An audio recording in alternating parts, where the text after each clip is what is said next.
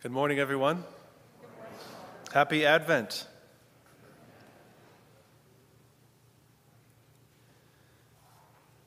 We would have no hope without Jesus.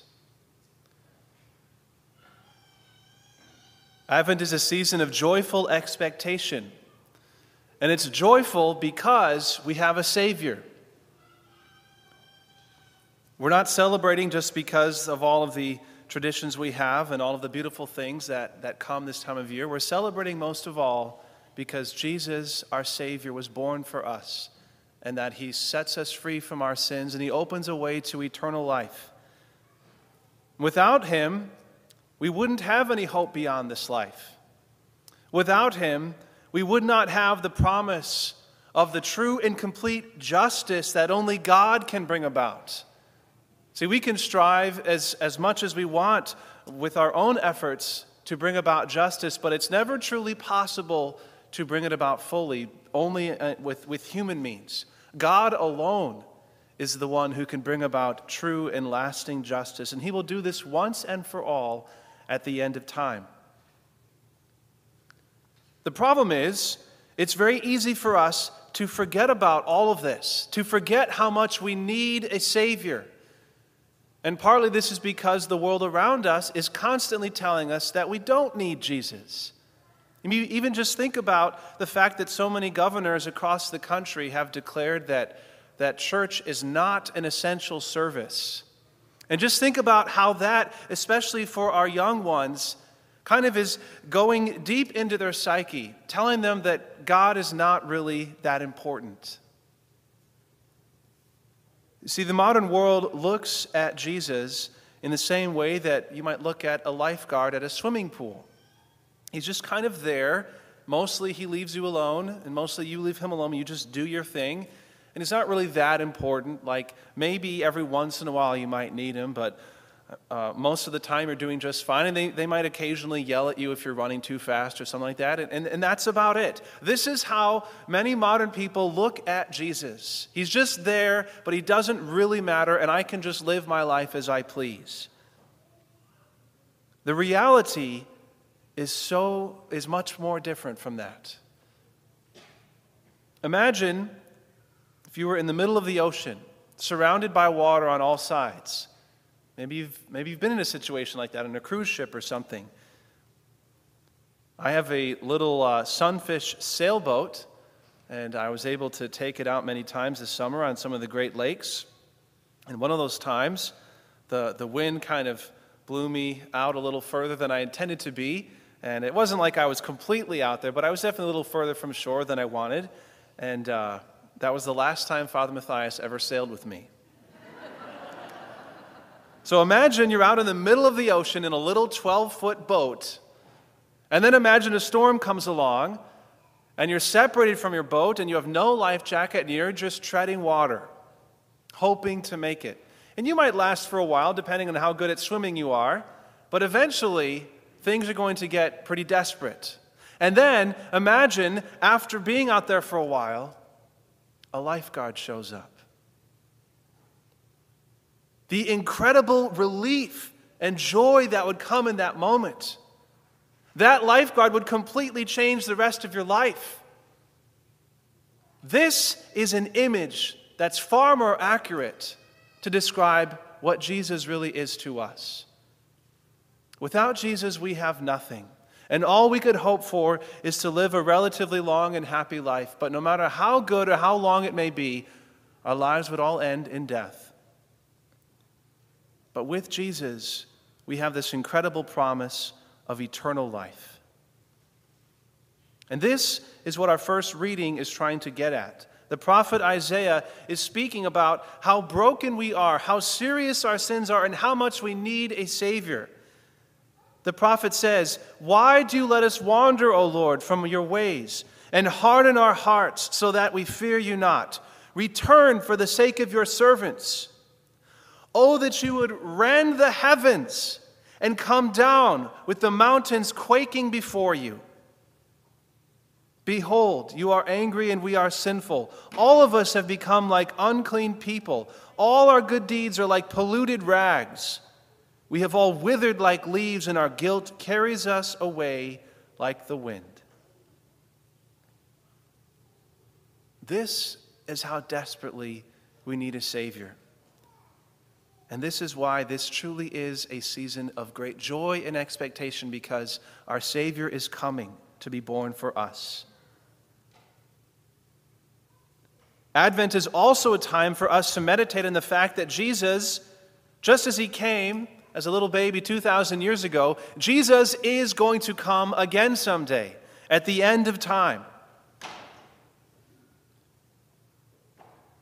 This is the message of our gospel.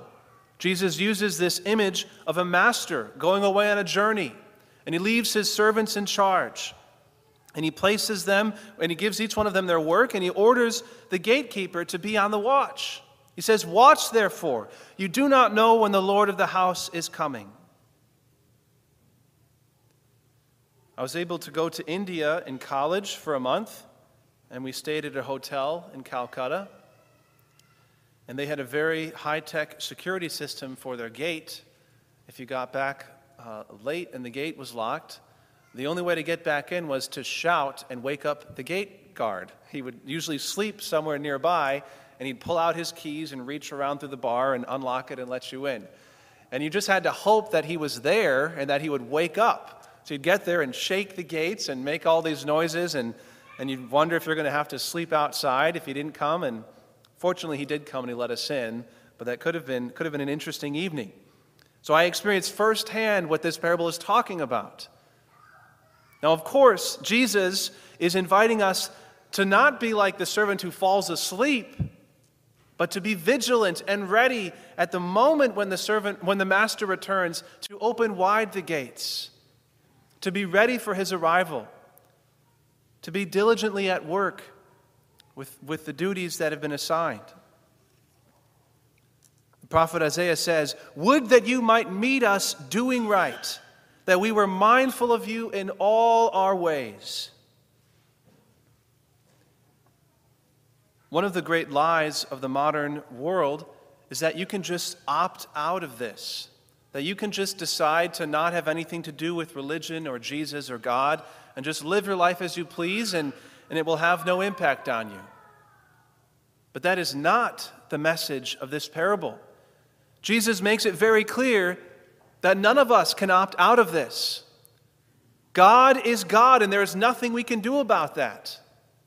And there will be a time when the Master will come back. Our choice is whether we want to prepare for that moment or not. If we want to be diligent servants faithfully doing the master's, uh, the master's wishes or ignoring him. So, the question for us during this season of Advent is Are we ready for the Master to return? We have been given so many blessings. We live in such a, a time of freedom. We're able to practice our faith exactly how we please. We live in so much prosperity and blessings. I know there's lots of problems that are going on, and we tend to focus on those nowadays, but the, the truth is, there are a lot of things that are going very well. And one of the blessings of going other places in the world is you begin to see how good we have it in our country. So, what are we doing with these blessings? Are we using the prosperity and the freedom that we have to be good vigilant servants awaiting our master's return? Or are we falling asleep?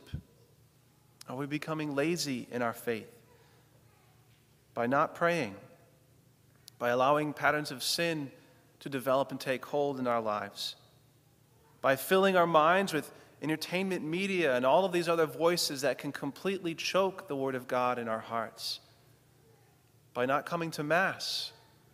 I know many of us are staying home for legitimate reasons, but there is a grave danger during this lockdown to stop coming to church simply because it's inconvenient. And by doing that, we become like these servants who are not vigilant, who are not ready for the master's return. So, at some point in the next few weeks, I'd like to invite you to do a little prayer exercise. I'm going to describe it for you right now. This, I didn't come up with this myself. This was in a little prayer group I was in this week. And don't worry about getting all the details right right now. You can always come back online and listen to this homily later. But just take a moment and, and close your eyes. So at some point, go to your, your place of prayer, whether that's at home in your room or, or at the church or wherever. But bring with you a piece of paper. On the top of it, you can write God. And on the bottom of the piece of paper, you can write your name.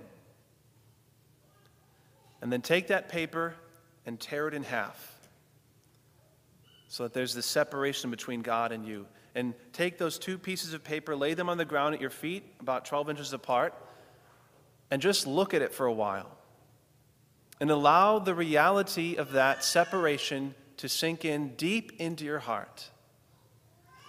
Because that separation is what we would still be in today if it weren't for Jesus.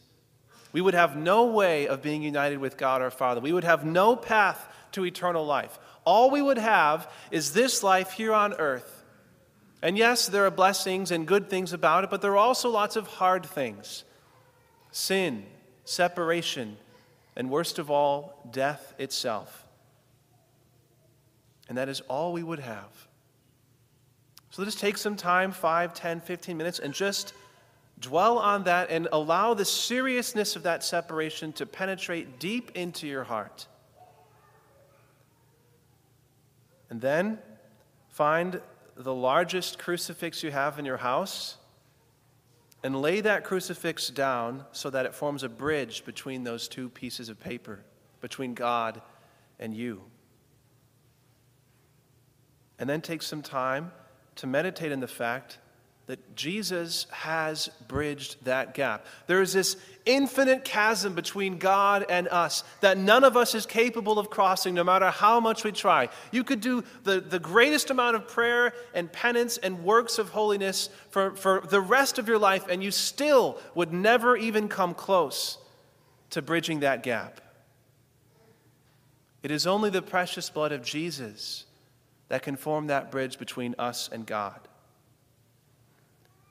So take some time to meditate on that, that Jesus has formed a way for you to be united with God our Father once again.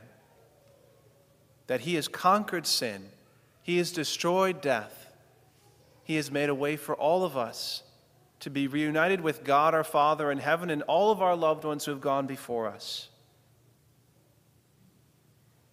And then lastly, you can take that cross and you can hold it high or something like that. And imagine in that moment the cross standing over not only just you, but your family, your spouse, your children, your job, your home, everything in your life that, you, that, that is dear to you.